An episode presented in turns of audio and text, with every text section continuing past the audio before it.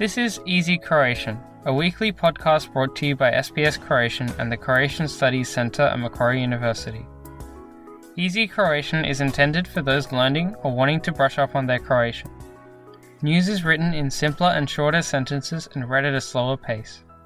Before we move on to the feature, you will hear some of the more complex vocabulary and expressions, followed by their English translations.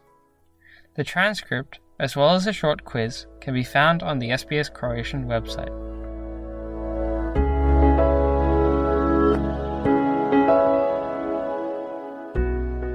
Slušate Lagani Hrvatski. Ja sam Jasna Novak Milić.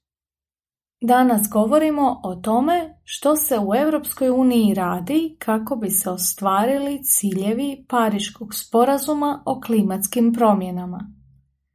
Prvo ćemo objasniti neke manje poznate riječi i izraze redoslijedom kojim se pojavljuju u prilogu.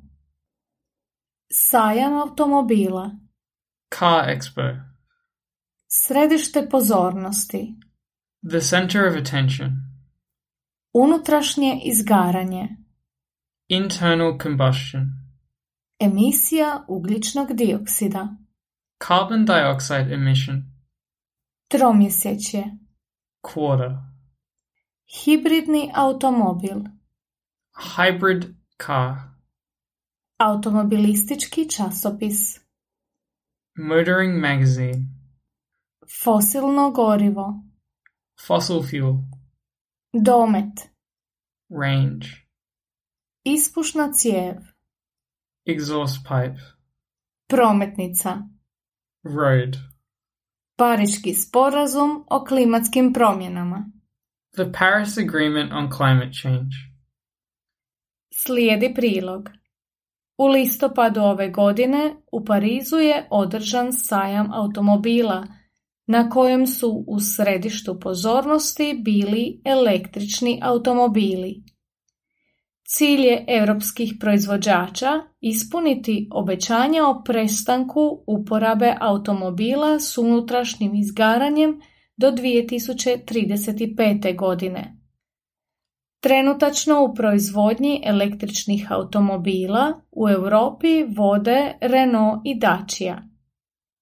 Ukupno 12% njihove prodaje odnosi se na električne automobile. Osim električnih, proizvode i automobile na plin, koji su također vrlo popularni na tržištu, te koji također smanjuju emisiju ugljičnog dioksida. U drugom tromjesečju 2022.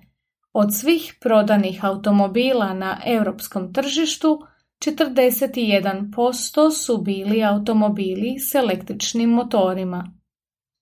Od tog broja 10% su automobili na električni pogon, a ostalo hibridni automobili koji se mogu puniti na struju ili koji imaju motor s unutrašnjim izgaranjem koji puni bateriju. Jedan od najboljih električnih modela trenutačno je Rolls-Royce Spectra, prvi potpuno električni Rolls-Royce. O električnim vozilima sanjao je još prije 122 godine jedan od osnivača tvrtke Charles Rolls, koji je predvidio automobile na električni pogon, ističući da su takvi automobili savršeno tihi i čisti.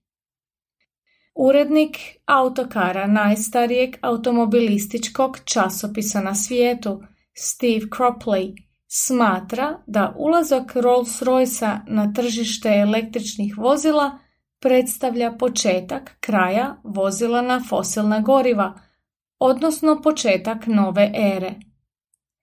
Na sajmu u Parizu svoje električno vozilo predstavio je i Jeep. Za svoj prvi potpuno električni automobil Avenger najavljuju da će imati domet preko 400 km te da će se brzo puniti. Na europskom se tržištu očekuje početkom sljedeće godine. Vijetnamski startup Windfast dosad je proizveo već 150 tisuća električnih vozila koja se prodaju u Europi i Sjedinjenim američkim državama.